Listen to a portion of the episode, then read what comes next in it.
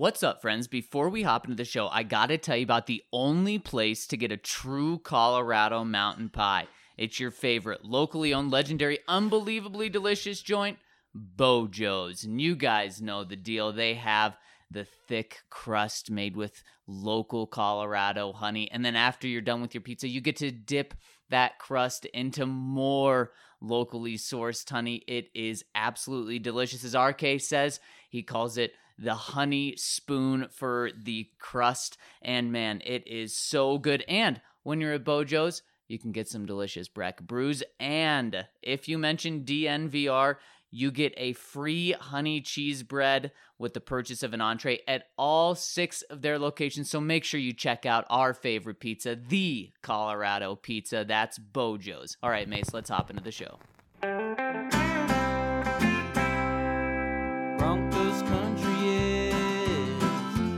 Sitting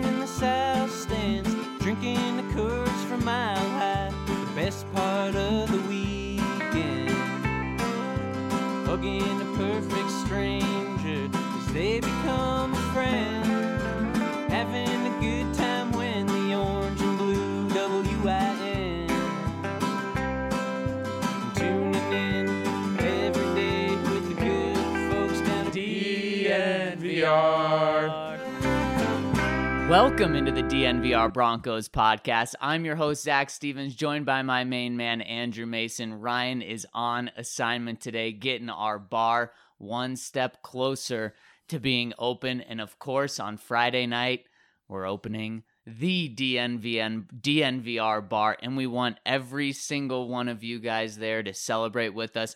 Doors open at 5:30. We're unveiling our sign outside of the bar at 5:30. So be there right on time if you can, and then we're hanging out to watch the Nuggets and the Avs game that night at our new bar. And we want you guys, our family, there with us. And you may need a little coffee to get you through the night. So, might I suggest a little Strava Craft coffee to get you going, whether it's through our watch party or whether it's in the mornings?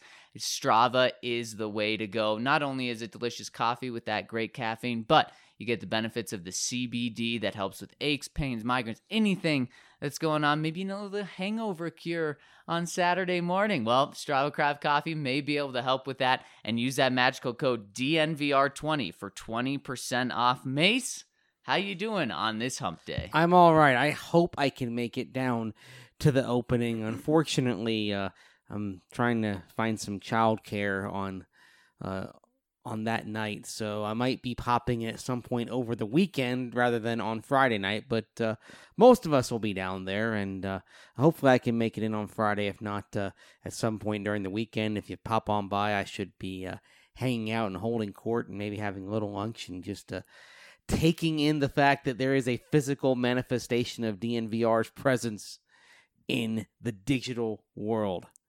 It's sort of like when Homer Simpson went from being in the animated world through the uh, vortex and end up kind of in the three dimensional world.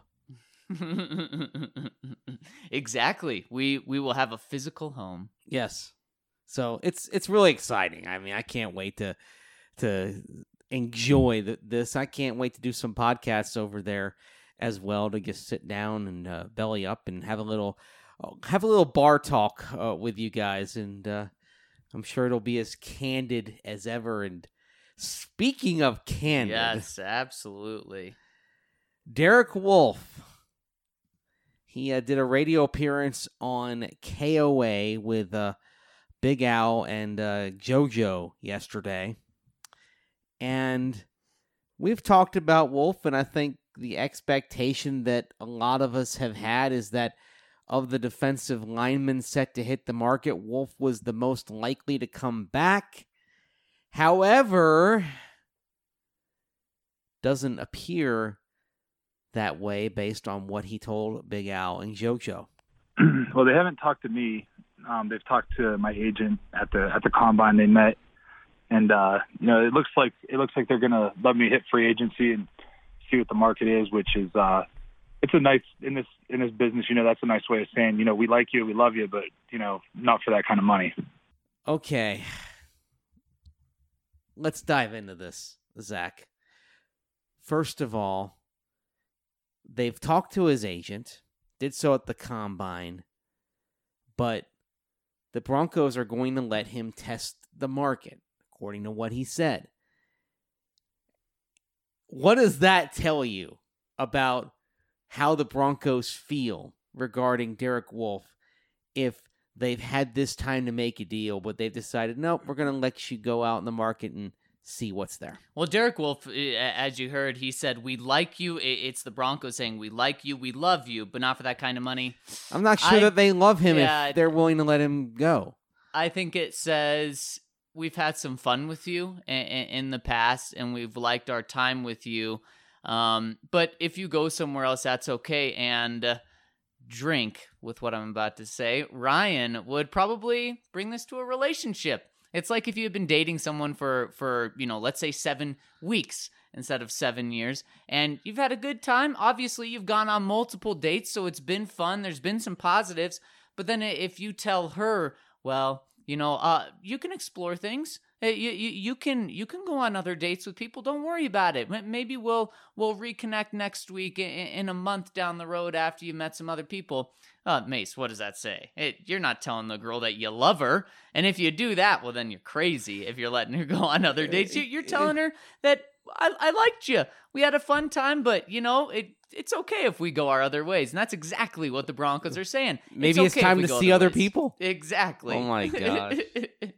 I mean that that's what the Broncos are telling Derek. We've got to be careful or this is going to lead into a bachelor discussion. no spoilers. I haven't seen last night's episode, so I can't uh I'm not going to ruin anything for anyone. All right, I think by the way I've settled on something with the Bachelor. I'm not going to watch it, but I'll read the recaps Yep, there you go. because I can read a recap in two minutes. that's what my girlfriend did. Yep, just scrolling Twitter, finding out all the juicy things. Okay, you the there. of what happened. yeah, fine. That way I can kind of keep up and but Yeah. I don't have to have that time investment. I don't have the time to go watch it. But we talk about injury risk with a lot of players on the market. And for example, I bring it up with Trent Williams all the time that he hasn't played a 16 game season since 2013, that uh, he's basically going to miss three games a year.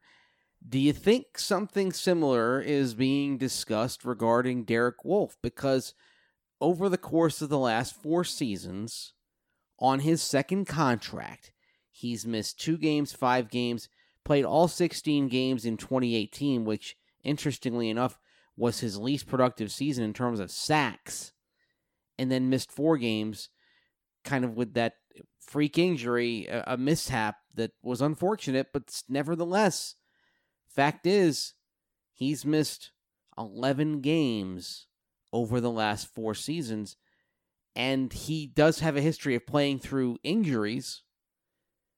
Do you think this has something to do with the Broncos' reticence about making a deal with him? Yeah, and when you're in your 30s as well, you have to. You, you, the Broncos can't be naive and say, "Ah, he's probably only going to get healthier as he gets older." That's probably not going to be the case. So the Broncos, if they're smart, they should count on him missing even more games in the future. And Mace, what I think's happening is the Broncos are saying Derek Wolfe has peaked. He, he's coming down right now, and we have to account for even more injuries, so his value is even less than it was on the, on his previous contract. Maybe the Broncos are thinking he's worth six million a year for three years, eighteen million, a contract like that. Uh, and Derek's probably saying, "Whoa! I just had the best year. I was on pace to have the best year of my career, and a Mhm. freak injury happened." As Derek says, uh, you know, it's an injury that wasn't even supposed to happen. Uh, that was a freak injury. I would have been healthy for all 16 games. Uh, so not only am I not trending down, I am still trending up. I need a contract bigger than the last one. He's probably he's probably hoping to get double digit millions of dollars per year. He's probably hoping for 10, 11, 12.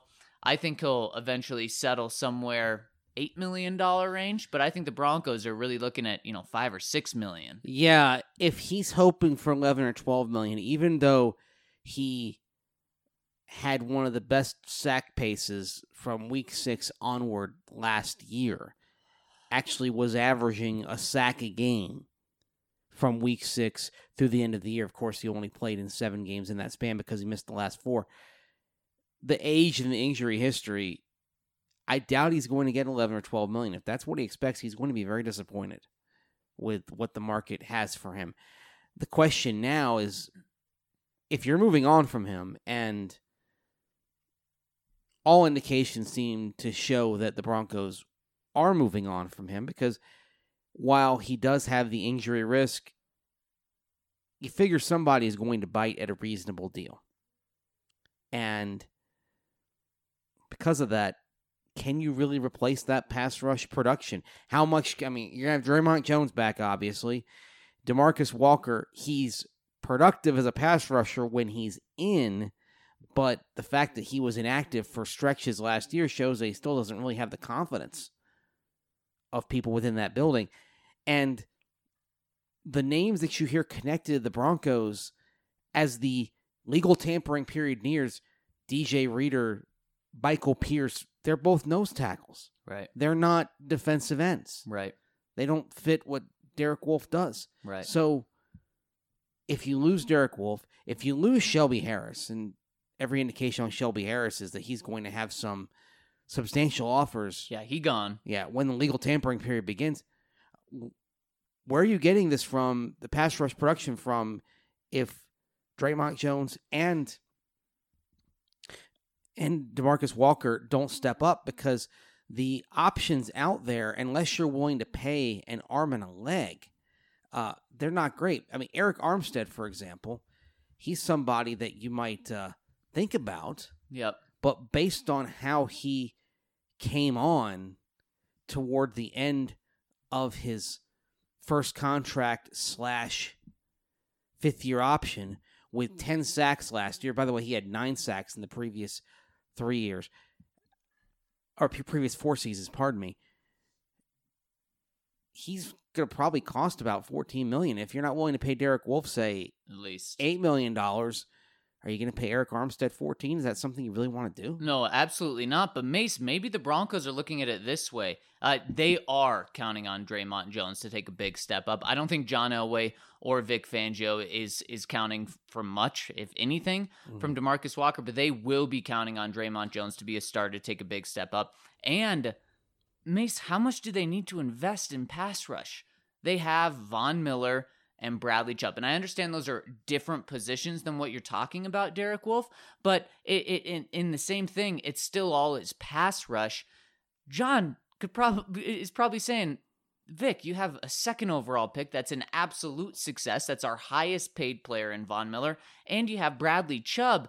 Let's uh, you know, a number five overall pick. Let's use these funds somewhere else. I mean, isn't that fair at a point to say you have two top five picks rushing the passer? How much more do you need? That's true, but you want it from the interior. Yeah, of, The of interior, course. even as outstanding as the Broncos' edge rushers are, you still want that interior pass rush because when you're going against quarterbacks that get the ball out quickly, that is how you counter them Mhm. traditionally is with that interior rush. Take, for example, Derek Carr. Broncos have gone against him, obviously, a bunch of times Yep. over the years, seeing him in the AFC West rivalry that they have with the Raiders. Can you tell me how many times the Broncos have sacked Derek Carr in the last four games that they've played I'm gonna since Jon Gruden became the coach? I'm gonna say twice. Four times. Four times. All right. How many have they sacked him in the past two games? Uh no, I guess four. Okay. So once a game. Yes. Twice in the regular season finale. No sacks when they met back in week one.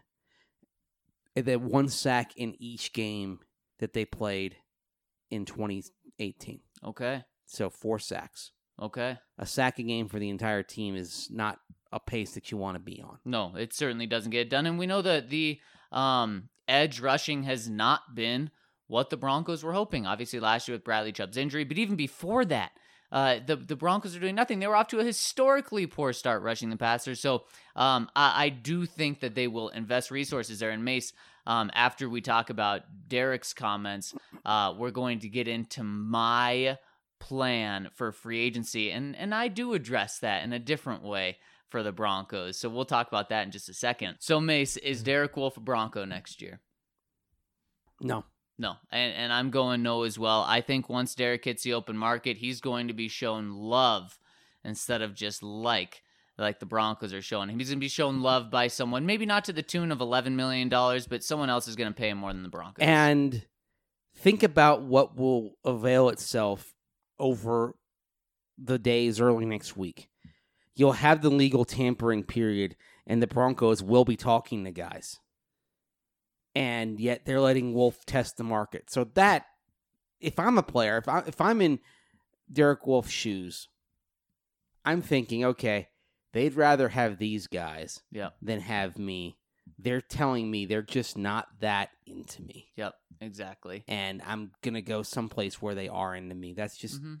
that's the bottom line of of how this thing works, man. And here's the thing, Derek Everyone Wolfe, wants to be shown a little bit of love, especially when you've worked in a place for so long and uh, they've seen you ha- how you go about things.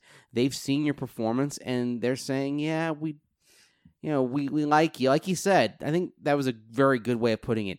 We we like you, we love you, but not for that kind of money. I would actually go as far as to say that that they're saying they like you, but they don't love you. Yeah. If they loved you, they'd show it. Yeah, if you love someone, you're not letting them go date other people. Let's just say Unless that. this is the whole thing of if you love someone, set it free. it comes back, it was meant to be. hey, maybe maybe it's that. oh Uh, man. something else that's that's good is the Broncos officially got three compensatory picks yesterday, but maybe not as good as it could have been. The Broncos get a fifth round pick and two seventh round picks. Yeah, and what's interesting, you go on uh, thednvr.com, you can read my story about the compensatory picks Great piece, by the way. Thank you. And the history the Broncos have. Of course, they've had a lot more compensatory picks in the last few years than they had before John Elway arrived. When Mike Shanahan was the head coach, there wasn't a problem that he didn't think he could solve by importing a veteran from another team.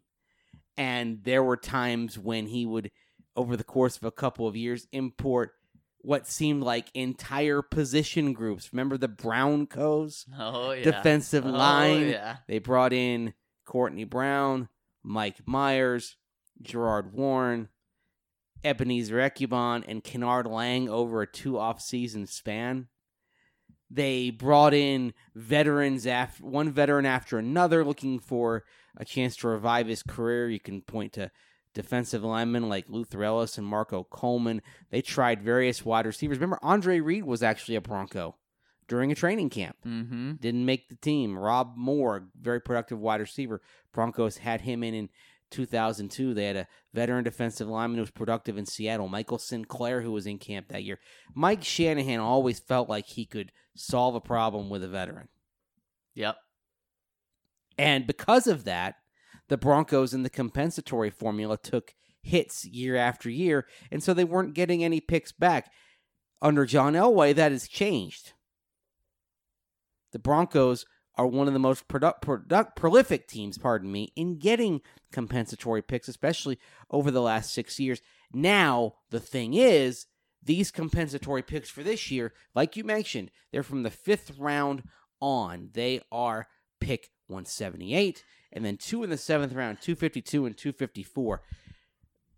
Let's face it, you don't have a big time chance of finding a player here. In fact, of all the compensatory picks the Broncos have been awarded in the fifth, sixth, and seventh rounds, Zac, 13 of them over the last quarter century. Only two have played more than three regular season games for the Broncos Wow. Trevor Siemian and Will Parks. Wow. How about that? Trevor Siemian I chose as the best value Without a doubt.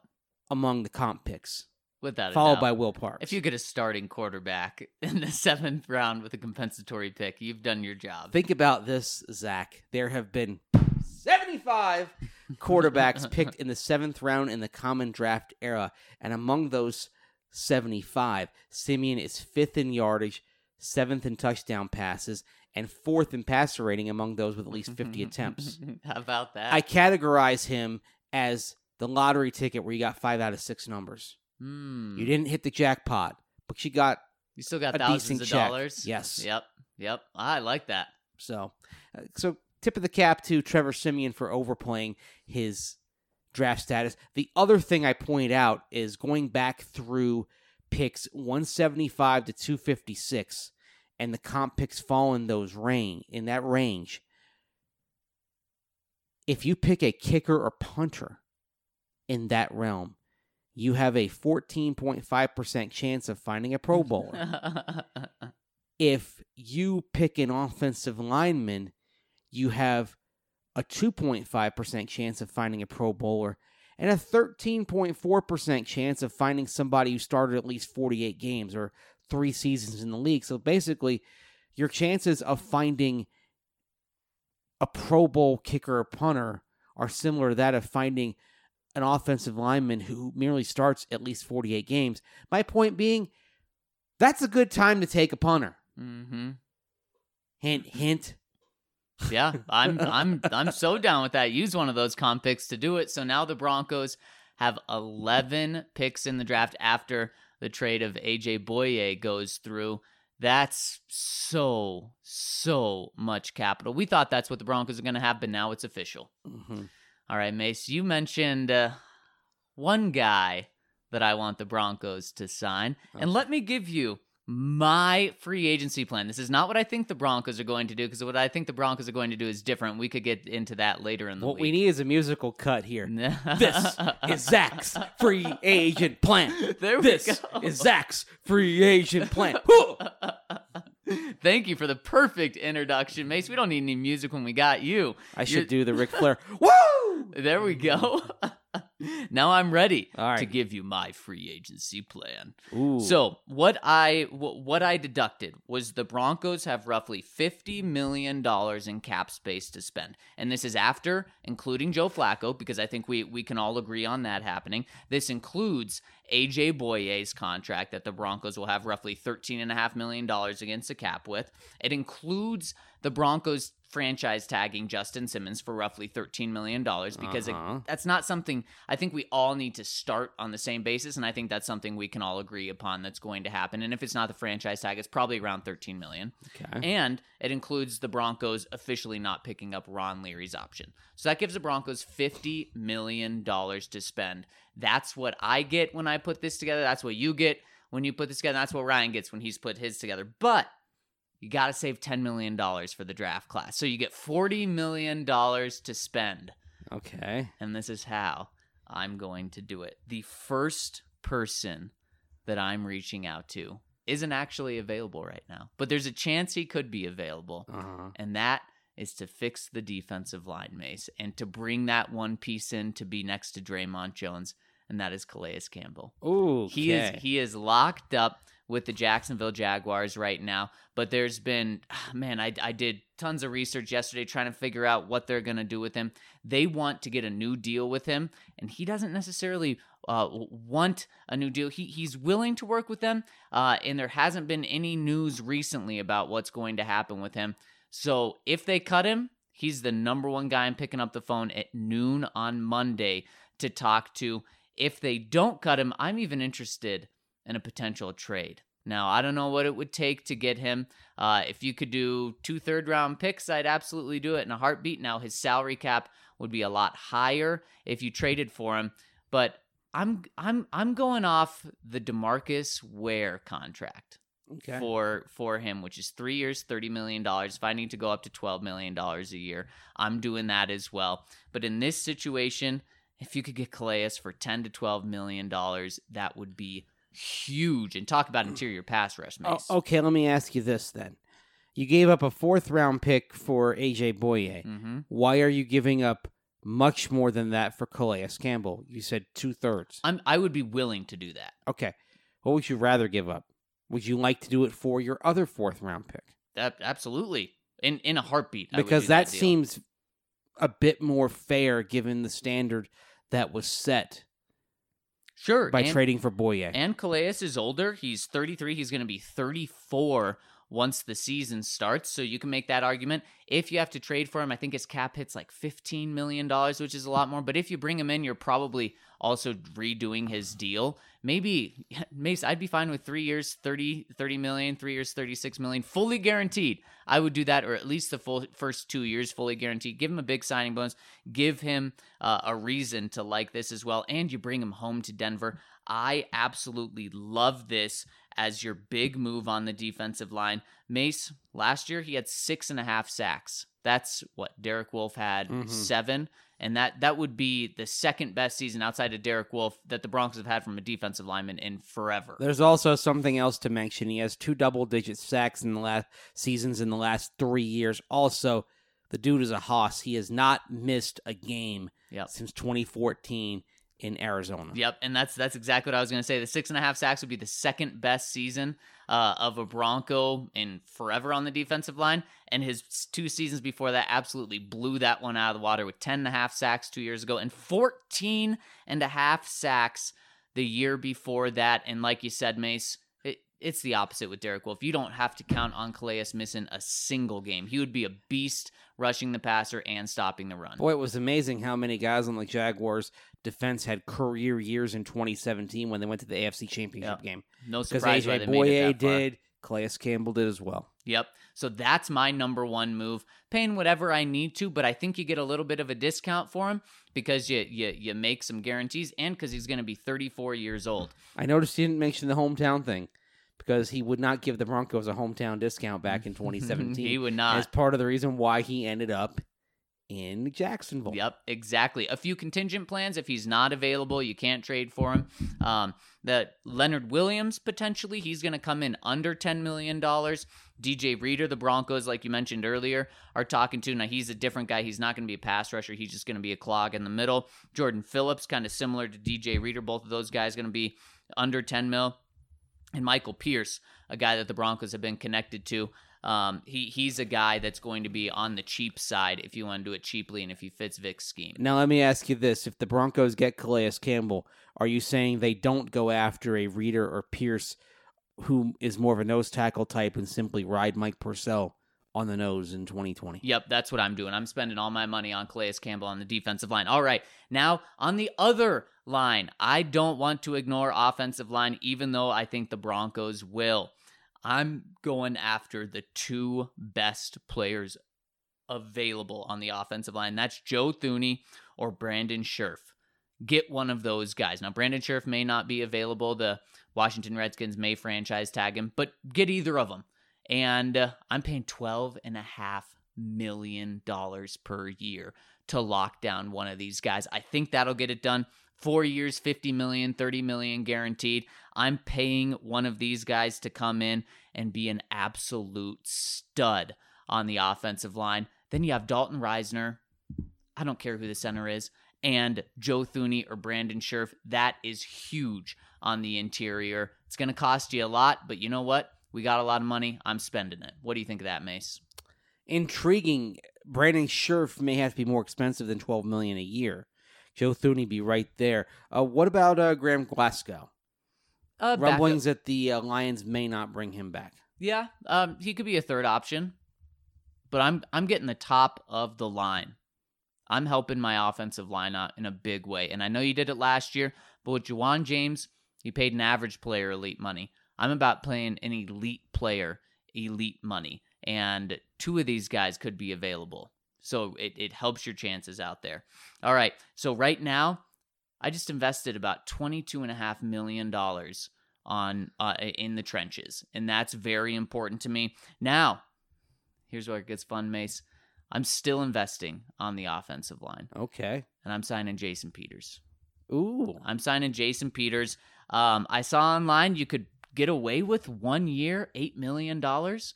But you know what? I'll make it even more enticing for him. I'll give him two years, sixteen million dollars.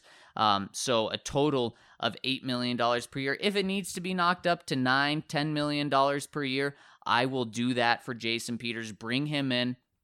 Give him a little more of an incentive to come here because you put on a second year. Maybe you make that second year uh, partially guaranteed.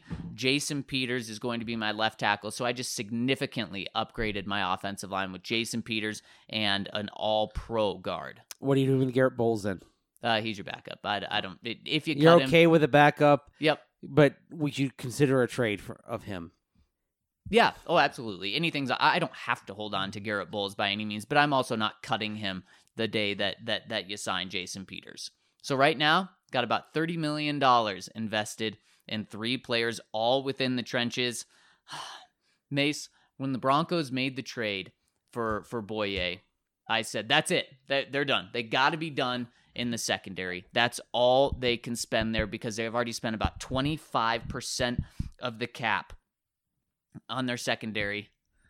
But gosh, thinking about it, I'm okay with dishing out a little more money to try to make the no fly zone 2.0. And of course, it won't be called that, it'll be called something else. But Prince Amukamara, he really wants to come to Denver. Yes. He really He wants really to wants to to play for Vic Fangio. And he's the reason why I'm willing to shell out a little more money because I actually do think that you'll get a bit of a discount with him, especially with how much he's tipping his hand. So five million for Prince Amukamara, six million, five or six million for Prince Amukamara. Three year deal. Uh, I don't really care the the length of the deal there, but five or six million to bring Prince in, and then you have three stud cornerbacks that that Vic Fangio likes, fits the system, and now your secondary is fully locked up. So right now I'm at about thirty-five million dollars, you think you can get Prince for five? Five or six, I don't know, and, Okay. and, and may, maybe that's a pipe dream Let's right there. let's I- assume six for Amukamara. Okay, okay. So I'm at thirty-six million dollars. So I have four million left to spend. Mace, another guy you mentioned. Bring back Trev. Bring back Trevor Siemian to be your backup quarterback. Oh. My man should have never been shipped out in the first place, but he was, and you bring him back now. He's coming off a brutal injury, so you can get him on the cheap. You can get him for two million dollars a year. That's what he signed for with the Jets last year, and he's going to be. He he he did not raise his value last year, so bring him back. He's going to be a great veteran backup. He's going to accept that role. He's going to get along well with Drew Lock. His teammates are going to like him. He's going to be prepared if you need to call on him, and you know that he can play in you know short stretches. He can win you games. He can keep you in the loop, and he's cheap because I just spent all my money on starters. This is a perfect value. We talked about Oh, value in the draft. Mace. Bringing in Trevor Siemian would be a fantastic value as a backup. Just be prepared for all the sound drops of I wish I knew how to quit you. if that happens, the Broncos can't quit Trevor Siemian. I would absolutely love it. He's Oh. my guy. Bring him back as a perfect backup He's because your he guy, can he can weather you through the storm, and he'll be a perfect mentor for Drew Lock. All right, Mace. So I have two million dollars left to spend, but I just cut Jeff Heuerman. Oh, really? So I just saved four million dollars. So I have six million dollars available. So you need a backup tight end. I need a second tight end. And I'm gonna call Jason Witten.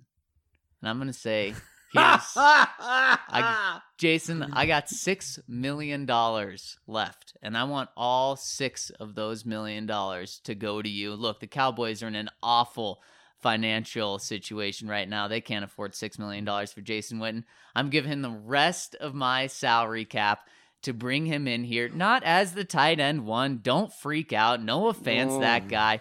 As the tight end too. he's going to be on the field often. Uh, he can be potentially used as the tight end when, when Noah Fant is used as a third wide receiver, and he's going to be an awesome veteran presence, not just for Noah Fant in that locker room, but for the entire young Broncos offense. And there you go. There's my offseason plan. Upgraded cornerback, upgraded defensive line in a big way, significantly upgraded offensive line, and helped and really shored up that wide or the the tight end spot. Got my backup quarterback. And yes, John Elway likes to go into the draft with no holes, and I have a glaring hole at wide receiver.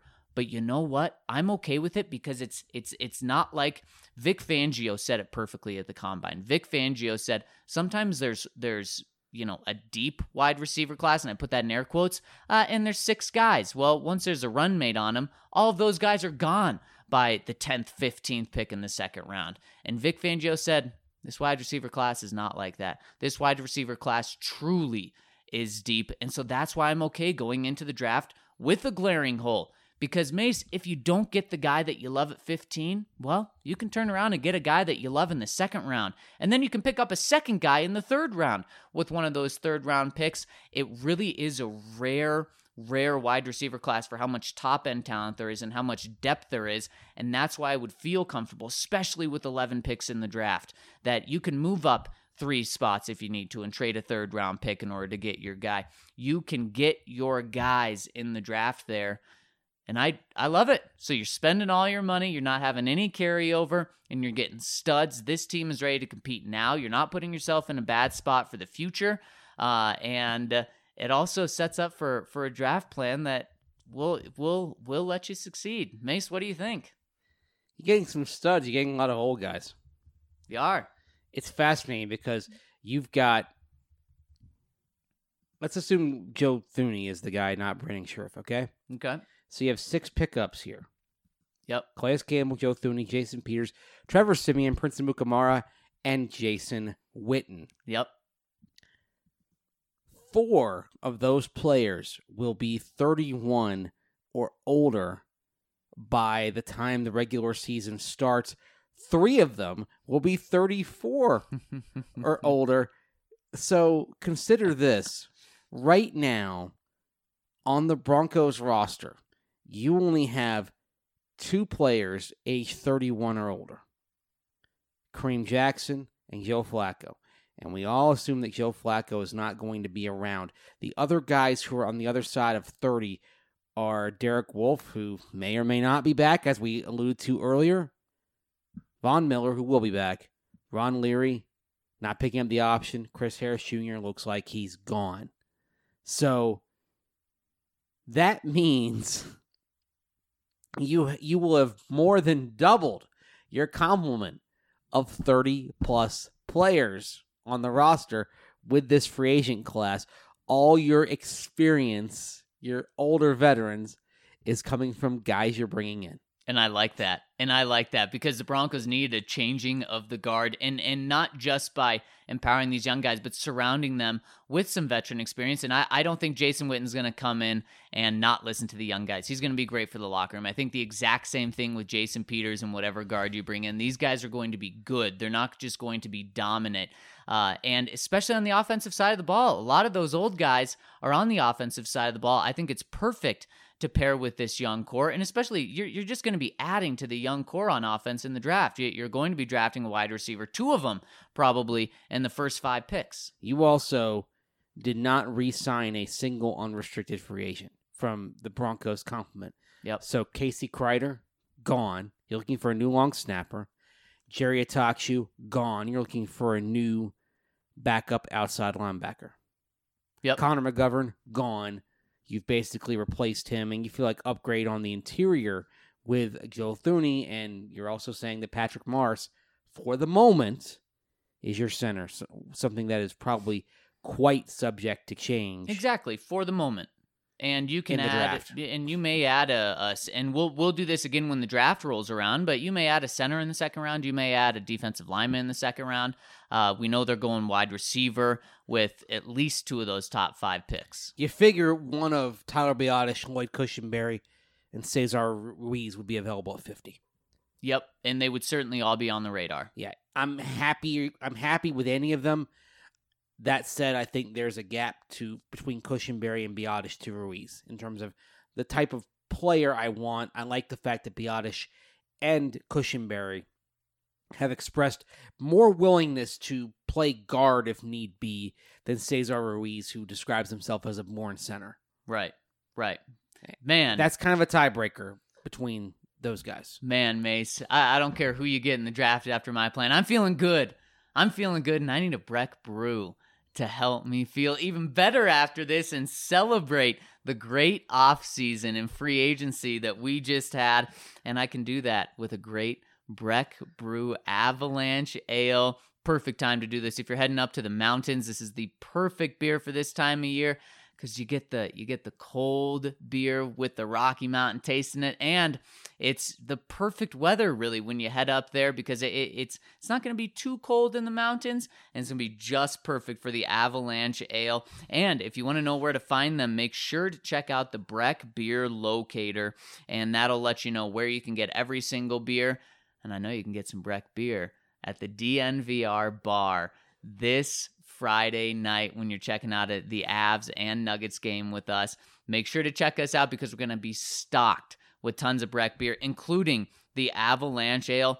And maybe you'll stop by the DNVR, DNVR bar after checking out a Colorado Raptors game. And guys, they're in full swing right now. So if you want a little taste of football, check out rugby and check out the Colorado Raptors. We have Colton Strickland on the beat over there. He's doing an awesome, awesome job. It's been so cool for me, someone that doesn't really know rugby, to be following his stuff because he does a great job of explaining what's going on while also explaining exactly what's going on with the Colorado Raptors. So let's let's all support this this team, the Colorado Raptors, and it's an awesome awesome place to go check out infinity park out in glendale you can get kids tickets for five bucks adults tickets going for just just a little bit over that at 20 bucks it's in a great place right next to cherry creek so make sure that you check out the raptors in person and also on DNVR Raptors with the DNVR uh, coverage that we have. And make sure to give Colton Strickland a follow. All right, Mace, shall we listen and see what the people have to say? Yes, we shall listen to the people. Let's go to our comment section for today. And let's start out with It's Miller time. Hey, boys, long time no comment. Stoked to hear about the new DNVR home. Planning on a trip out there this year. Quick question. My friends and I are trying to have a little fun to start a podcast. What equipment do you use or recommend for a beginner on a Broncos note? Go Broncos. Well, we had a similar question come in yesterday, and we kind of got into the weeds of the kind of equipment that we use on this that could help you out. So I would say go back and listen to that, and uh, we touch on it there. Yeah, exactly. Because Mace gives a, a great detailed breakdown of that. And Mace, I love it. Are we inspiring some young podcasters? Hope so. Up and coming podcasters? I would absolutely love that. That'd be pretty awesome. Next one coming in from Denver. Guys, hate to break it to you, but Rocky Mountain Oysters, my menu suggestion for the DNVR bar, has nothing to do with oysters. Check it out. Cannot wait to hear your reactions. Love from Germany, Triple D. Oh, don't We worry, Denver. know what we they know. are. We know what Rocky Mountain Oysters are. I have only had Rocky Mountain oysters at Coors Field, That's an interesting place to get. and Rocky I've had them oysters. twice. And coincidentally enough, it's when the Rockies have played the Kansas City Royals, which is a rare series because the Royals, of course, are in the American League. And you had um, you had Rocky Mountain Oysters at Royals games both times. Yes. Wow, that is rare. So, Wow. yeah, it's just something I guess I only do when the Royals come to town. I don't know why. Maybe it's, It's because It's a new tradition. there's a huge there's a huge uh, cattle scene and uh, stockyard in Kansas City. I don't know. But when I realized it, I thought, okay, I guess I'll only have Rocky Mountain oysters when the Royals are in town. When's the next time they're in town? Do you know? Uh, good question. Um, I don't really know how the baseball schedule rolls around like that. Um, let's see here. Who are the Rockies playing in interleague play this season? Mace is looking at uh, every one They're of playing- the okay, 162 games. They're playing the Rangers, the White Sox, a white, huh? the Tigers. Oh, so it looks like this is uh the Rangers being an exception, but this looks like a an AL Central year here. The Twins. We're into July now. Okay. There's the big series with the Braves, the big, biggest series of the year for the Rockies. The Rangers again. As you're sporting your Atlanta Braves coat right now. Yes. And the Indians. Okay, I don't see the Royals on there. All right. So maybe So, maybe you'll have to wait be. another year or two to have some Rocky Mountain oysters, unless we get them at the DNVR bar. Then you may have to change your ways. Well, maybe I'll go up to uh There's an event in Montana called the uh, Testicle Festival. the AKA testy festy. The Testy Festy. You know all about that. From you, you, you were the one to, to Oh my- inform me on the great testy festy. Oh my gosh. Well, there you go. The Testy Festy. If So I'm it- ever in Montana, I've never been to Montana, by the way. Oh yeah, I haven't either. Yeah, there's a big, in terms of states I've visited, there's a big a big void north and west of here. I've been to Oregon and Washington. I used to live in Washington State, but I haven't been to Idaho. I haven't been to Montana. Believe it or not, I've never been to Wyoming. Wow. Literally right next door. I've never been to Wyoming. And I haven't been and then north, this is northeast. I haven't been to North Dakota. I haven't been to South Dakota. Yep. That's the hole in the map for me. Probably a hole for a lot of people, except for Wyoming and Colorado. A lot of people from Colorado have been there. Yeah. I haven't ever been to Utah. Wow. I've been to Utah. I guess I'm sort of heeding the advice of I guess- Irwin M. Fletcher in the film Fletch back in 1985, or that was that was told to him by uh, Gail Stanwyk. Utah's not exactly a cure for boredom. Next one coming in from Iceman. Hey, friends, you three working at a sports bar just doesn't sound like a good plan. Good luck with that. What? What? Huh. We're, we're going to have professionals work in the bar. Don't worry about yeah, that. Yeah, we're there. We're putting our name on it. We're involved with it, but we've got professional restaurateurs involved with this project. This is not going to be like the episode of Frasier where Frasier and Niles and Daphne and Roz all end up having to work the kitchen and tend bar and the restaurant just collapses. They're trying to trying to figure out a way how to cook an anguilla, which of course is eels. Oh, yeah. I don't know if I'd rather did- want that. but they're Rocky but, but they're live in a tank and they have to fill out figure out how to kill them. So, Uh, no, thank you. so they drop. I think they drop a toaster in, oh in the water. Oh my gosh. Oh my. See the lights flickering on and off. Nothing like that. We're also not going to be serving anguilla. Yes, I hope not. I don't think so. That so. doesn't really seem like good bar food. No. Iceman goes on, as an NFL fan, I would love to know that there will be 11 years of labor peace and football and Broncos. Amen to that. At the end of that, I'll be 78 years old, so by then I might not need another CBA to enjoy the love of the NFL. Go oh, Denver, man. DNVR, Barr, Dalton, and Drew. Yes. Well, we'll see. We're getting conflict, a lot of conflicting opinions on this right now. So, Yep. And it's also interesting that the the the player head of the NFLPA, as voted yesterday, is now going to be J.C. Tretter replacing uh, Eric Winston, and Tretter was considered the compromise candidate between those who are in favor of the CBA and those who are against the CBA. Right. Yep. He's right in the middle. Hasn't given his vote yet. Right. Carpaccio Chris. RK, happy belated birthday, my friend. I wish you many, many more. Perhaps even 75 more. Congrats, fellows, on the DNVR bar. So stoked for you and the listeners of DNVR. I've made a trip out to a Broncos game the last three years, and this coming year, I'll be able to go to the DNVR bar rather than Sports Column or Blake Street Tavern. Hey, there's room to go to all of them. It's true. They're all friends of the program. Yep. I can already tell it's going to feel like home. Hell, rather than going to Sam's number three for breakfast, I might go have a brew for breakfast. Love y'all. Well, hey, not only a brew, the bottomless mimosas. Mhm. Brunch is going to be a big thing on weekends at the DNVR bar, which is appropriate because the action sports wise usually starts at about 10 in the morning, Yep. mountain time. And, and you so you want to come in uh, and watch those early East Coast games, like on a college football Saturday. Yep. You got college football popping from 10 a.m. Mountain Time onward.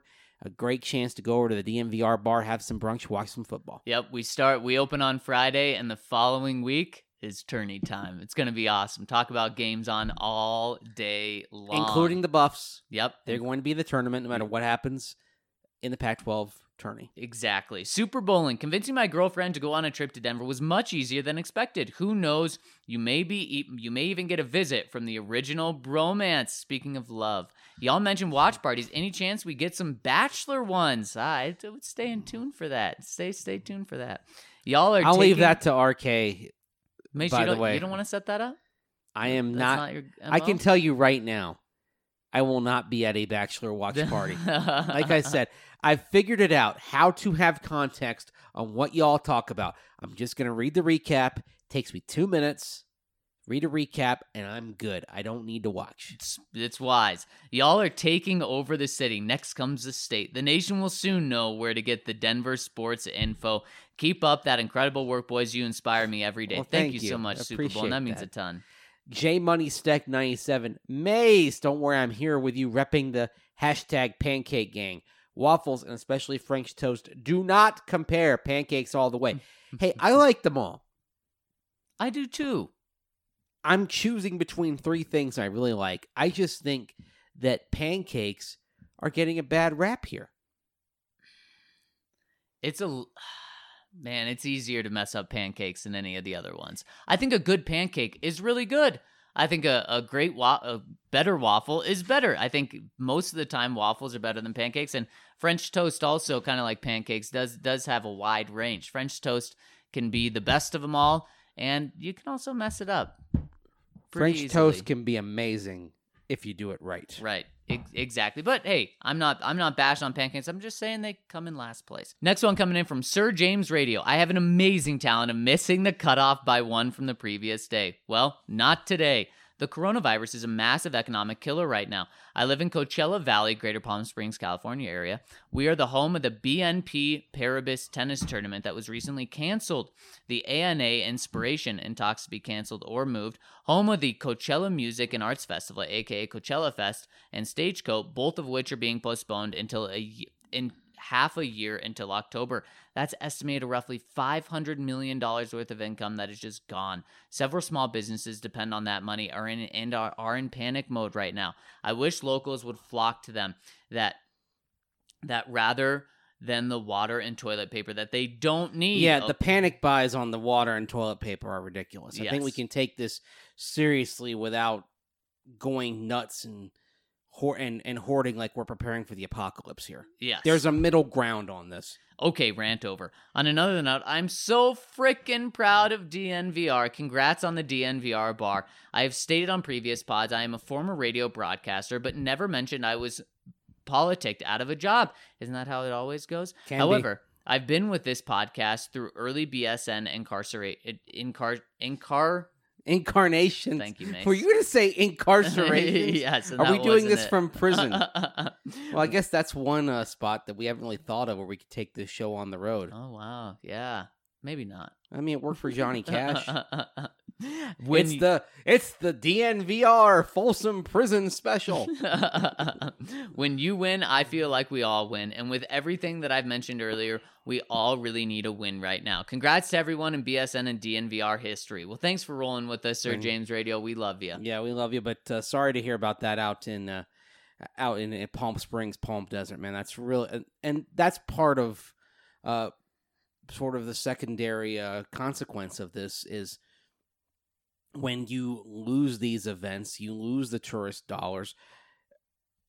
I mean, what ma- we're going to see something similar if uh, they, if the NCAA decides, okay, we're going to play the f- first and second rounds of the tournament, for example, in closed arenas Right. people a lot of people come from out of town for that be when the football calendar was a bit different and the ncaa tournament was the week after the start of the league year i used to go to first and second round games sometimes to work them uh, freelance sometimes to just be a fan and sit in the stands and uh, i would travel great distances to go to a venue and i know other people do that as well so yeah that's it's it's really tough it's uh to see these to see these events go. I think that's again, I think it's something that should be taken seriously, but I also do think there is a little bit of a panic in terms of in terms of the, the reaction to it and the way people are are hoarding stuff. Yeah. You don't need to go out and get a bunch of toilet paper here. Again, like I said, this is not the apocalypse. This is not nuclear war. This is not you know this. It's not one of those situations. Wash your hands. Use hand sanitizer.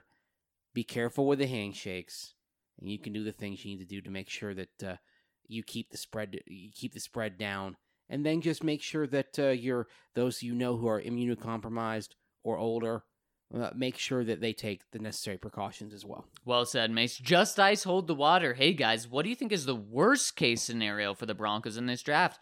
I'd argue that it would be hard for us to screw up our first pick, essentially, since we're destined to have at least one elite player fall to us. Although with our second, there's a few possibilities for failure. I mean, any player couldn't work out, but what would be an off the wall pick while other players in need still might be on the board? Just Chick fil A. Hold ice. Or I just Chick fil A. Ice. Hold the water. Mmm, Chick Fil A ice is good. Yep, that's that. That's that ice we were talking about. Oh, the the small Yep, pieces. exactly. Um, you know what? In the first round, it's not a guarantee that an elite player will fall to you. So No, that, it's that, not. That would be the worst case scenario is being forced to take a player that just isn't an elite player. Um, and especially if an elite wide receiver or tackle doesn't fall to you. And that's also possible. I don't think that'll happen, but for me, that's worst case scenario. And especially in this draft, having to trade back, it you, you don't need to trade back. You have so many picks already. Get an elite player at 15. If one's not there, to me, that's worst case scenario. Yeah, and I would say this: even in drafts where it looks like, oh, it's deep, you're guaranteed to get an elite player. Stuff happens. Some of these guys that we're talking about in the top 15, there there's going to be a bust or two in there. So there's no guarantee that you get an elite prospect at number 15. So let's talk about the second round then. And let's say the Broncos are sitting there in the middle of the round. What could they pick that would raise some eyebrows and not really fill in a, a pressing need, but be a, a, a pick that they could make? I would actually say this even though running back is not a primary need, that is one where I could see them biting in round two. Mm-hmm. Even though they need another offensive lineman, even though they could use a defensive lineman, even though they could they could maybe still use a wide receiver. If let's say like I just did a draft network mock draft. And in round one, I got Andrew Thomas, the offensive tackle from Georgia. I'm sitting here at the starter in the middle of round two, and I haven't taken a receiver. You still got plenty of them on the board. But the top player available on the Draft Network's board as the Broncos pick 46th is J.K. Dobbins, the running back out of Ohio State. Jonathan Taylor's just gone off the board a few picks earlier. I think that would be exciting, though. I think a lot of people would like that. Right, but it would be curious Sure. to take a running back that early I think one that with would, others that are on the board. But that's what I think. That's what I think is being talked about here. I think eh, yeah, and I think that's fair. I think a one that freaks people out would be cornerback in round two. I think that would send a lot Or of people safety. into a tizzy. Right. Oh, yeah. Safety's another one. Yeah, Even though sense at all. you got Kyle Dugger, who would be a pretty good second round pick out of Lenoir-Rhyne, who had who that had that fantastic Senior Bowl week and uh, showed that he's ready for the huge level jump from D two to the NFL. Actually, on this current mock draft that I'm looking at on the DraftNetwork.com, Grant Delpit was available at 41 and was taken by the Browns then. But Grant Delpit, some people have mystifyingly mocked him to the Broncos in round one. Yeah, that's why. But what if Delpit was there in round two?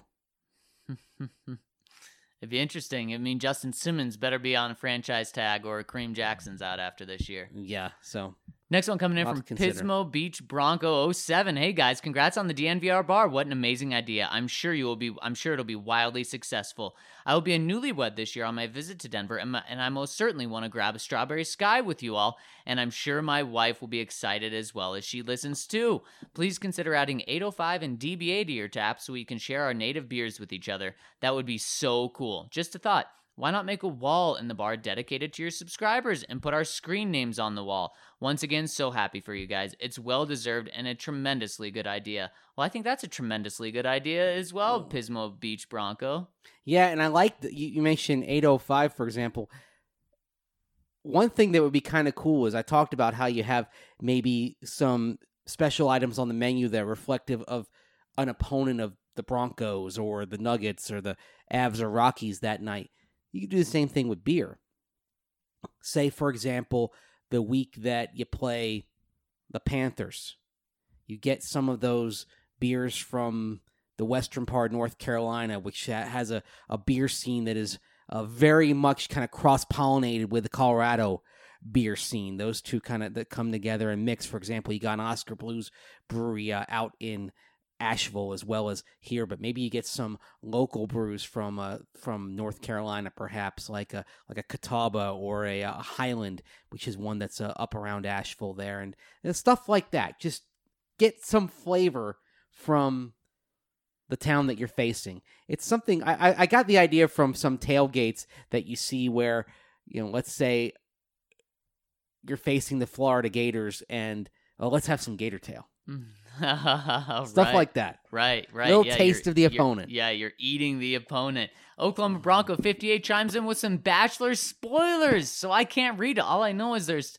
there's talk of Barb. Who is Barb? I don't know. Uh, we got to give at least 24 hours for those those to breathe. I think she's tell me. Peter's mom. that's what I think so too. I think. Yes, That's my guess. But you know more than I do. I read uh, very late last night. I think that's Peter's mom. So anyway, but I, I I read it now. I can be aware. All I have to now that I know that all I have to do is spend two minutes to read a recap. I'm not going to be lost. right. But I'm not watching this. I am Yeah. not. I, I sat through enough to be like, and, and fell asleep as Arcade put out there Yes, on did. social media, falling asleep during an episode. You can't so- fall asleep reading two minute recaps. right, and I, I prefer to read anyway than than watch unless it's a game. I Count Count. Locula. I may have spent an hour that I should have spent cleaning the house. Looking for Mace's burner account. Something is dreadfully wrong with me. Love the count. Well, the count, it doesn't sound like you found it.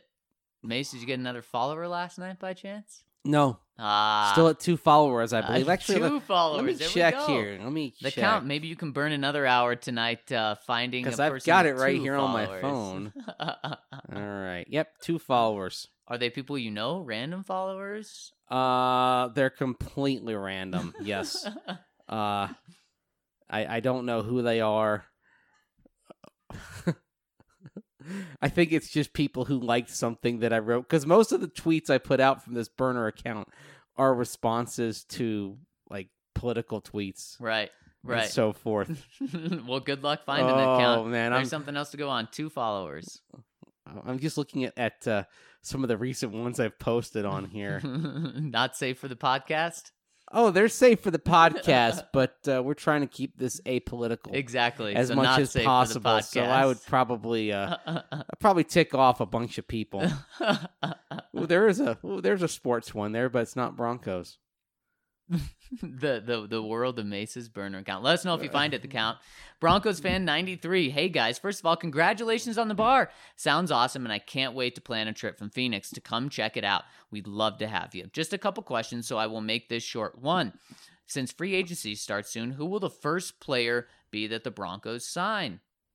Like I said, I go after Calais Campbell, number one overall.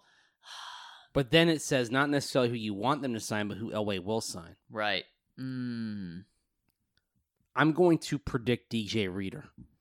Yeah, since they've already shown interest in him, Yep. I can definitely see that. I can definitely see that. Question two Even with all the cap space available, do you think they will struggle bringing in players because of the last four years? Thanks as always. You guys are the best. They won't struggle if they're willing to pay, but the problem with where the Broncos sit right now is you are not going to get discounts. Drew Lock is not at the point where a player is going to take less money from the Broncos compared to another team just because he's there. I think there's optimism about him, but this is not Peyton Manning, Tom Brady. Oh, I'm you know doing whatever to make sure I can play with him. Not the case at this point. Not Bing- yet. You bingo. hope it's that way in a year, but you're not there right now. Yep, bingo, Mace. You hit it right on the head. There's going to be no discounts. So the Broncos aren't going to have trouble signing players if they pay the right amount. Just like Ja'Wuan James. They had no problem signing Ja'Wuan James. They signed him 12 hours after uh, the legal tampering window opened because they made him the highest paid right tackle in the history of the NFL. On to NZ Zach Mace. Zach, Kia Ora. You are both thinking correctly with the NZ. Born and raised in the far north near the Bay of Islands. Amazing seafood from game fish to shellfish. We have it all there. In my opinion, the best water. A debate from last off season. Ooh, interesting. So, New Zealand, in the north of New Zealand, th- we have to find out if they really do have the best water there. Yeah, Zach, we're we're gonna need you to go back to the north of New Zealand and ship us some water. says, I moved to Adelaide to be closer to work. Eight years later, I'm still here. Kitchen time. Zach using a butter knife or spoon to help remove the contents from the toaster is just fine, but please turn it off first and remove the power plug. Solution solved. Broncos time. Cut one and or trade, pay one and franchise tag one. Offense. Philip Lindsay, Dalton Risner, and Courtland Sutton. okay, so cut one or trade one, Mhm. pay one and franchise one. Yep. Um, I'm cutting or trading Philip Lindsay. Yeah, me I too. am- Reluctantly. It's just easier to find running backs. I'm. I don't really understand the difference between pay one and franchise one. Well, I'm franchising Dalton Risner because he'll be way cheaper as Right. a franchise tag And I'm paying Courtland, Courtland Sutton. Sutton. I'm paying Courtland Sutton. Yep, me too. And then defense Bradley Chubb, Justin Simmons, and Kareem Jackson. And I hate to do this, but I'm cutting Kareem Jackson because Yep. he's the oldest one. Yep. I am tagging Justin Simmons and I'm paying Bradley Chubb. Bingo. Completely agree. Real quick, with the DNVR bar, consider traveling employees for someone like myself who wants to do a snow season abroad.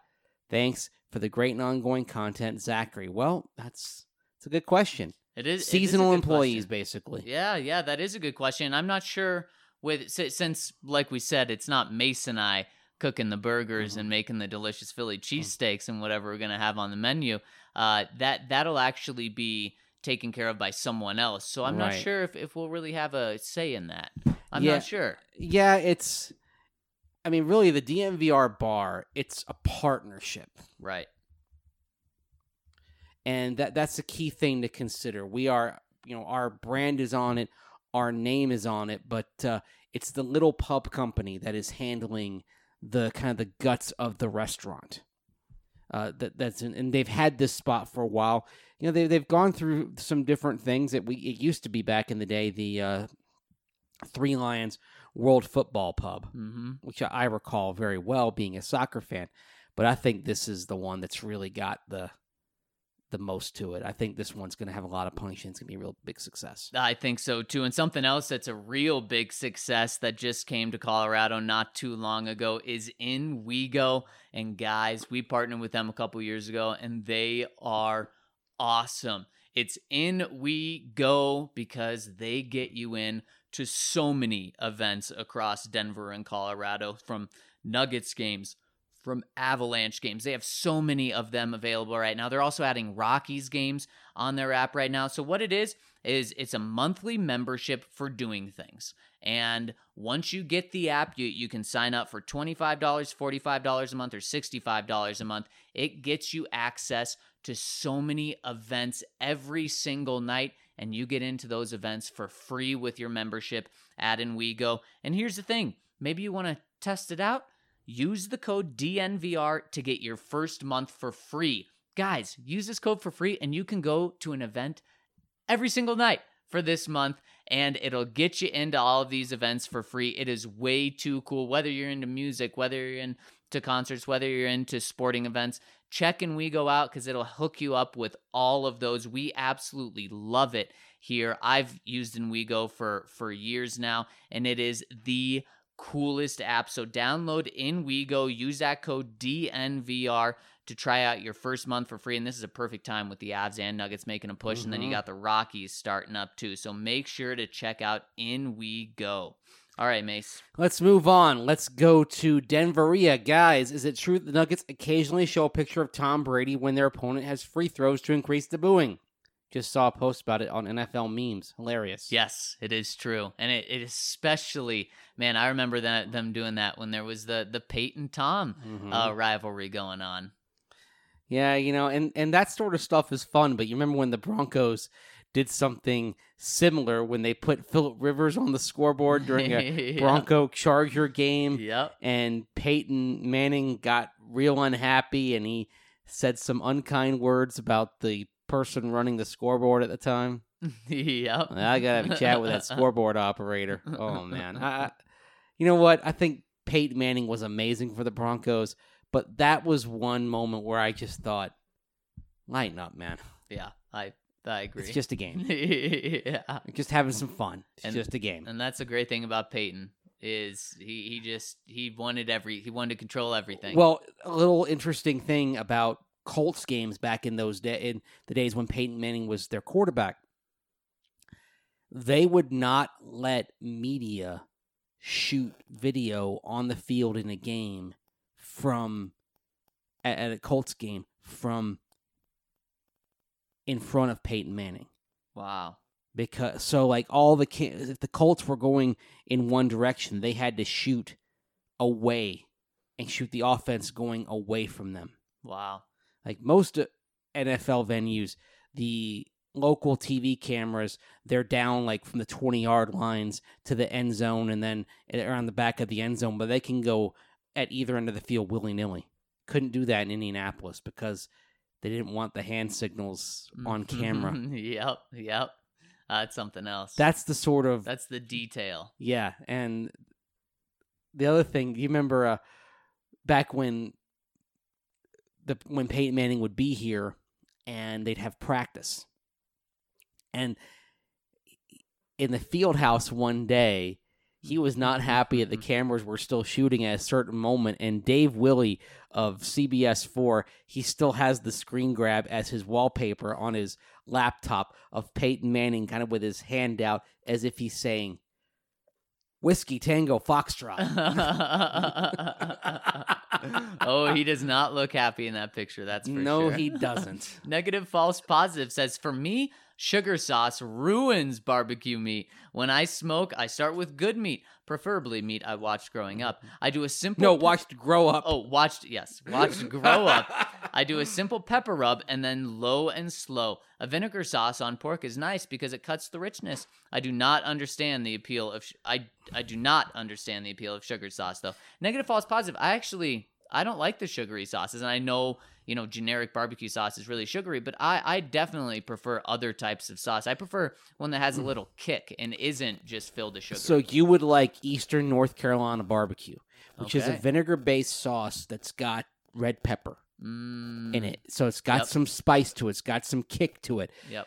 My wife, actually, she's just like you on this. She did not really like barbecue, but then I introduced her to the Eastern North Carolina style, which is what I'm most familiar with. That's where my roots are on my dad's side of the family. So what color is the sauce? it's like it's basically it's it's opaque it's a, it's you know vinegar is kind of a Yep. little bit it's Yep. how do you, how how do you describe the color of vinegar So it is vinegar. It's just vinegar. it's vinegar based and then you put some red pepper in and some Okay. apple apple cider vinegar is a big Yep. part of it so it's kind of got that that apple juice ciderish color to it like not cider because it's not dark it's probably got more of an apple juice color to it Right. Okay. Yes. Interesting. So Mhm. is it thick or is it thin like a vinegar? it's thin Mm, interesting. It's I've thin. definitely never had that. yeah Love to try it. Ethan Rogier. Mace, I feel you on having no love for pancakes. There's this place here in Texas called Dove Creek Cafe with pancakes the size of the plate. My favorite is the cinnamon roll one. Keep the pancake dream alive, Mace. You know what? I wonder if we've got a little bit of this debate all wrong because there are amazing things you can do with pancakes, but maybe we just need to discuss a plain pancake, a plain waffle, not a Belgian waffle, and a plain piece of French toast. With nothing on it. Yeah. Okay. Nothing Maybe that's the debate we need to be having here. Because when you jazz everything up, of course, they're all going to be delicious. right. Right. I But prob- that, so I think we need to clarify this discussion here at some point. pancakes need something on it. They need something. Syrup or honey or Yep. fruit. Yep, exactly. Yeah. They, they they need something because I'll, I'll tell you what I've I've had around Denver. There's some great places to get pancakes, and and I've had a lot like cinnamon roll. There's some great flavored ones that mm-hmm. yes are Peanut very butter good. and chocolate pancakes. Yep. Apple strudel pancakes. Yeah. Oh, you you can you can decorate a Mm. pancake more than anything else, in terms of what you put in it, what you put on top. We do have a pancake cake. What? I had a pancake batter cake. What? Yeah, So what is it like? It's good. Remember we had that at the it was at the combine one day. That was the dessert. It was like the Oh, yeah, it was pancake batter, flapjack, right? flapjack batter cake. yeah, I didn't have it. I You didn't? No. Oh, no. Oh man, that's one of the best things. If no, actually, let me correct myself. That is the best thing they've ever served at the combine meal Wow. spread for media. Wow. Was the pancake batter cake? It was incredible. I was stunned that they had it. it looked really good. I'm like, why is this for the media? Usually they just keep this for you know the, the league types and all that. Oh, it was tremendous. Next year. yes, Nick Geyer chimes in, Hey guys, it's cool to see some subscribers talk about music. I actually once played bass in a metal band, but now I have a genuine love for piano and keys. Maybe y'all need to get a piano in your bar. I'm sure we can get RJ a, or RK a singing and strumming. Have a great day, everyone. And then he also adds, and honey and homemade almond milk is by far the best thing to have with coffee. Eggnog can kick rocks. Ha, JK. I'll tell you what, I had a actually a honey almond drink from Starbucks last week. And you know what I decided about honey? I love honey uh, on things and in food, but in drinks, it just tastes like a cough drop to me. okay. Because, you know, a, a normal flavor of cough drops is honey. Yeah, like a so I just, I just, yeah, exactly. I just felt like I was drinking a throat lozenge. And I did not like that. Well, then you had the wrong kind of stuff, man. you felt like you were drinking a throat lozenge. Exactly. I shouldn't have ordered the honey Mhm. drink. Yeah. Piano in the bar. Hey, that'd be nice. You Sing know- us a song. You're the piano man. On Tuesdays, Sing us a song tonight. Yeah, Tuesdays and Wednesdays have some slow jazz going on, and uh, maybe you close down the bar. Every, Do we turn every down the weekend. lights at 10 o'clock? Yep. DNVR bar after dark. yep. I love it. Mets Bronco 50. Yesterday, I got to looking back at my pictures from training camp a couple of years ago, and it baffles me how intimidating Derek Wolfe is. I hands down said he's the scariest person I've ever seen in person. In your guys' opinion, who's the most intimidating player you've talked to?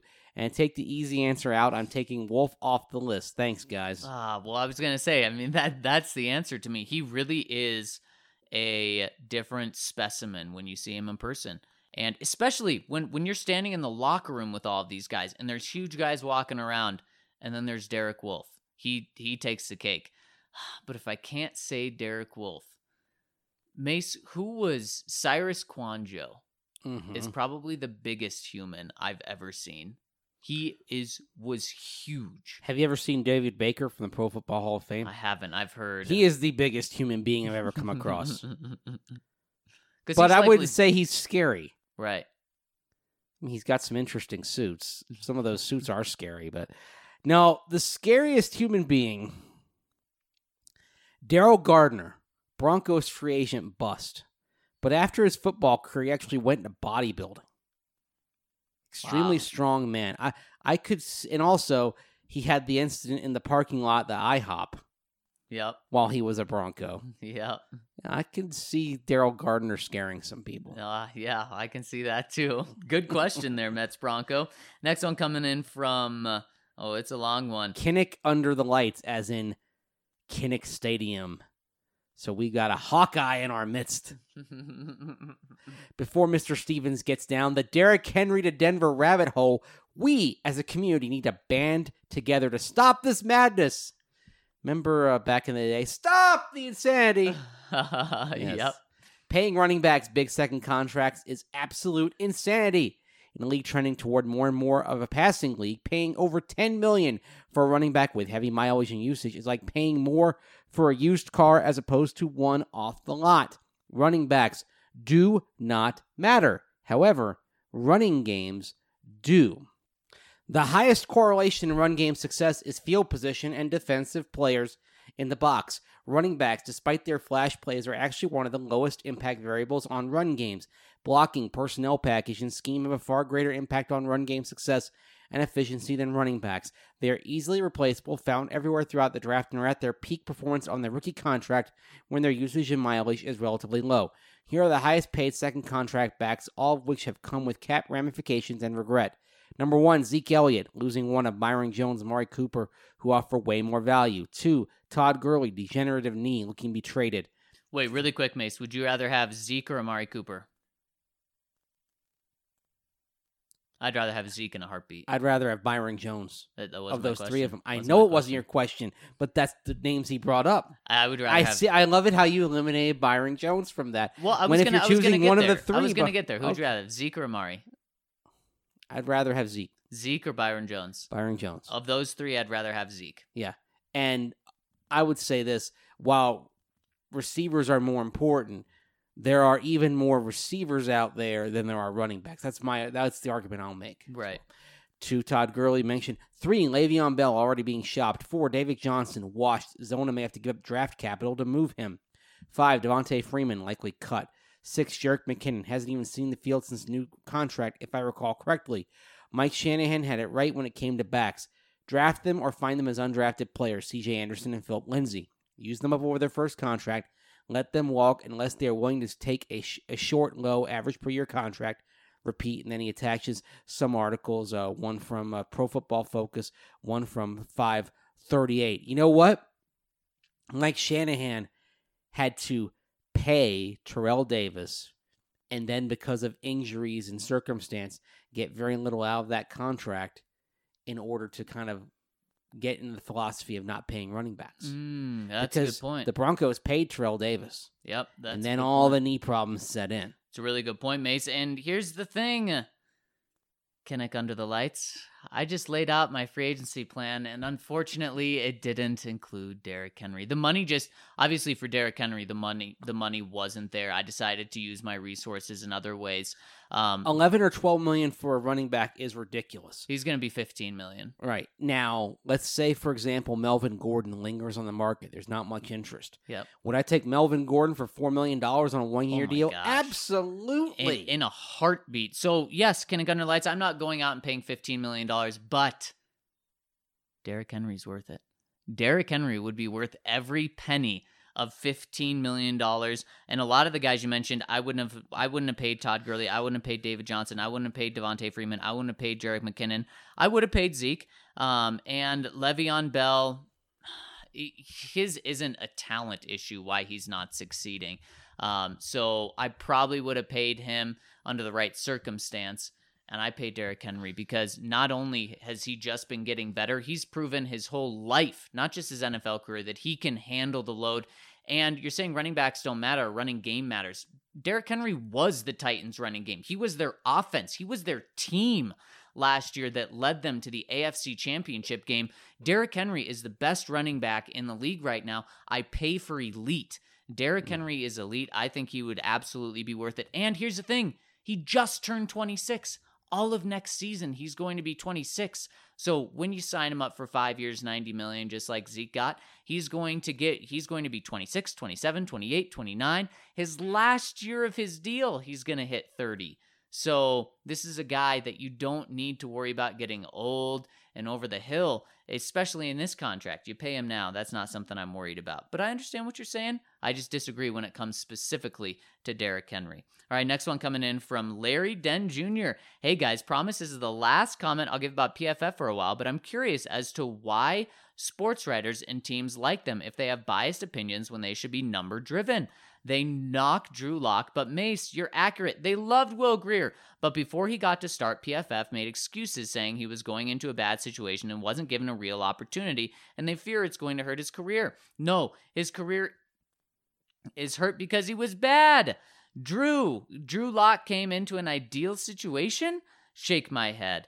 They said Harold Landry was a better prospect than Bradley Chubb before the 2018 draft. Chubb, with a whole missed season, has better stats than Harold Landry in two years. They love Baker now. The NFL is unsure about Baker. And lastly, which I feel so unfair, they were knocking Shaq Barrett to say that he doesn't deserve a big contract and that the only reason he got those sacks is because he played all snaps and had more opportunities. And I'm sorry, but they are so wrong when they give their smarky, snarky remarks. I'm so curious as to why the media and teams give them so much credibility and light because they abuse their notoriety they have gained. Well, first of all, I'll say what I've said a few times before over the years on various platforms about PFF. It's a good tool, but it's not everything. You can't use it as your only basis for a player evaluation. That's something you, you've got to do. So if you're smart, you're not simply saying, "Oh, PFF says it, so it must be the gospel." What I do like using from PFF is some of their raw numbers.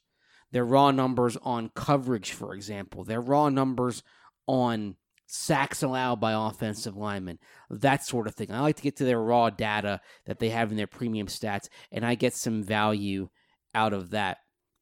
They tend to emphasize things like uh, accuracy, completion percentage in terms of their their evaluation of quarterbacks. So that's one reason why they loved Will Grier and they weren't really big fans of Drew Lock going into the draft process. And I would say, but I'll say this: I know some of the guys over at PFF.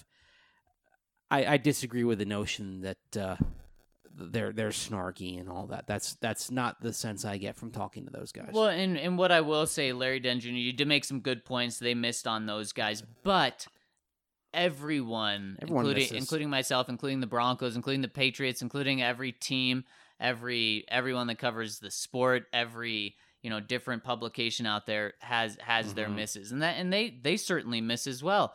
Um, you know, you you just hope that they adjust if Drew Lock continues to do this, that they that they adjust and aren't just uh, you know have their feet in the ground. Uh, next one coming in from Pop Lock and Drop It. Hey guys, congrats on the bar. Let's hope that the future holds DNVR Stadium at Mile High. I love it. I wanted to ask a question that I have always wondered about NFL insiders. How do people like Adam Schefter and Ian Rapoport become trusted insiders that seemingly get the news first? Why do sources leak the news to them? Do they pay their sources under the table or what? LOL. just some of it is just kind of cultivating the sources and uh, uh, building up a trust in that. Like a- Adam Schefter, for example, was trusted by Mike Shanahan. He covered, you know, covered the Broncos for a long time, and some of it is saying, "Okay, well, I know this because I heard it from an agent, and maybe I'm not going to say this, but you, you know, think of me later." There's a lot of deal making Right. that goes on with this. And frankly, I admit there, there's a lot of people who do that sort of thing. That's not kind of the game I play is to, to say, okay, well, I might just sweep this under the radar and I'll do something else. There, there's a little of that that uh, that goes on under the rug, I should say. I mixed my metaphors there. That's something that uh, I, I don't really like to, to to get into. So uh, there's a lot of that that goes on. Yeah, Th- and- when you see how when you see how the sausage is made in this business, um, you sort of get turned off by some of it. Uh, yeah, you're certainly right about that. And it is. I, I don't want to say anymore because there are things that I, I've witnessed locally that really I just shake my head about. And Yeah. that's all I'm gonna say. I, And- I, I don't really feel comfortable saying any more than that. And it is about building trust, but then also why Schefter and Rapoport get the news from so many And- uh, places is teams and players and agents they want their news to to go to the biggest source so that's that's Mhm. why once these guys got to a certain level then i don't want to say it became easy but then a lot of people are reaching out to them. they know- Inertia is in your favor if you get to a national platform. right exactly and uh, can have the ability to put stuff out there and because sometimes what'll happen is there'll be something put out there publicly by one side whether it's the agent or the team and then some of the other side will say well no no no it's not that way and i want to make sure that my side gets out even though it's anonymous even though it's you know a source right right exactly mace i think we have our last one here We do Onion Town Links. Well, how you doing, guys? The real Lynx is dead, and in his place, I have risen from the soil. This move has been very stressful, and I'm still looking for work, but not a lot of successes come my way. It's harder in small towns, really. Anyways, football. I was shocked when I moved and the D- the DNV bar showed up. I lived in Utah just a month ago, and now I can't come back over a weekend to see it as I am living in Washington State. You guys seem to always have a few trips tricks up your sleeve. Well done. thank you Number two, goodness. Did John acquire a piece for this team? I got so used to everyone talking about how much talent Denver will be losing and how it feels impossible to get any new talent on the team, but I, I guess I lost hope a little. I think I was feeling off base slightly. Boy, yay. I'm looking forward to 2020. Number three, Mr. B. Number four, Zach. I totally agree that audiobooks change your life. I never read until I used audiobooks. It just helps. I believe that voice and dynamics the readers use make it simple to be able to do more than just hear the words.